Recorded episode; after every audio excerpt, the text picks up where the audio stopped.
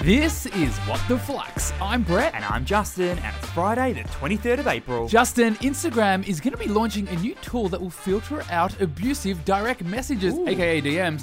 Now, that is great news for you, my man, and you can create as many enemies as you like on your Insta and never feel the pain. Great stuff. For all you podcast lovers, which I know you all are, Flux fam, Apple has unveiled a new paid subscription service for its podcasts. The new service will launch in over 170 countries. It will include free, freemium, and all out subscription tiers. Three lovely stories this fabulous Friday, Justin. Let's do it. For our first, Netflix has admitted that things seem to be going downhill a touch as the company added only 4 million new subscribers in the last three months. Not enough new Bridgerton or Crown Netflix? What is happening here? Last year, Netflix gained a record number of subscribers. I'm talking 16 million over here. And therefore, Brett, that set expectations very high for the future. You could argue a little too high. And that's because Netflix added only 4 million new subscribers last quarter. i.e., 2 million less than what it said it would Ooh. achieve. And that's troubling for Netflix and its investors because here's the equation, Justin. Those new subscribers, that equals more revenue in the future. And that missed target is why Netflix saw its share price drop around 10% when the Eesh. news broke. So, what is the key learning here? Even Earth's most successful companies stop growing at some point. And Netflix and its investors need to get their head around that fact. But Brett, for all the good work with Queen's Gambit and getting Shit's Creek,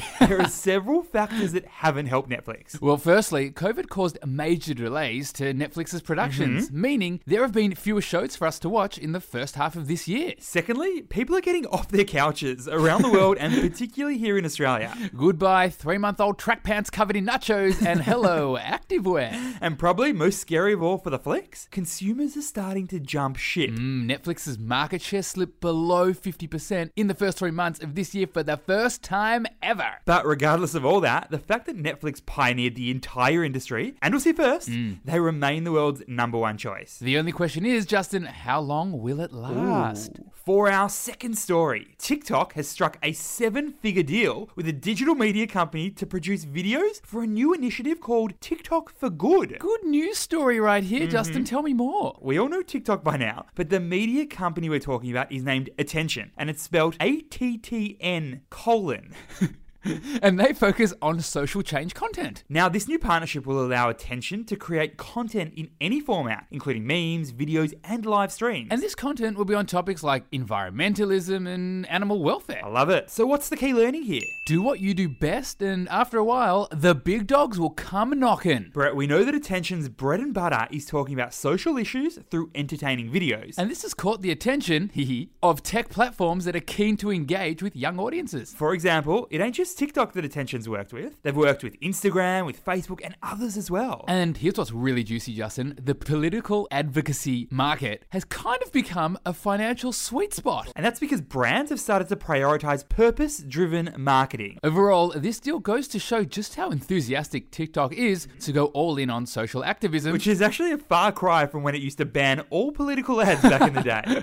For our third and final story, the Australian government has ripped up Victoria's controversial Belt and Road Agreement with China because it is contrary to national Ooh, interest. kaput nada nil gone. This is a big one. What is the story here? Okay, back in 2018, Victoria signed a Memorandum of Understanding to join China's Belt and Road Initiative. Now, the Belt and Road Initiative is a big initiative by the Chinese government. Talk me through it, J Man. Well, it's an infrastructure project created by the government to invest in trade around the world. we're talking 140 countries. And when we say infrastructure, we're talking ports, skyscrapers, railroads, airports, you name it, they're doing it. Now, these initiatives are intended to open up economic trade and business opportunities between China and the rest of the world. But this week, the federal government of Australia announced that it was forcing Victoria to excuse itself from participating in the initiative. And that's because it doesn't quite fit neatly into Australia's national interest. So, what's the key learning here? Let me take you down memory lane, Justin. You may have heard of the Silk Road. Sounds familiar. It was the ancient trade route that ran between between China and the West way back when during the Roman Empire, And this new initiative is China's way to resurrect its position. and has become crucial to China's ambition to becoming a global economic powerhouse. Now, here's where it gets interesting. China reckons this initiative will eventually position themselves as the new global economic leader ahead of arch rival, the US. Plus, it'll let China kind of internationalize its Chinese currency to many more nations around the world. Flux family, loved having you with us on the pod today. And remember, the best way to stay up to date with all the important business news is to subscribe or follow to this very podcast. You don't want to miss out on something that your boss says tomorrow.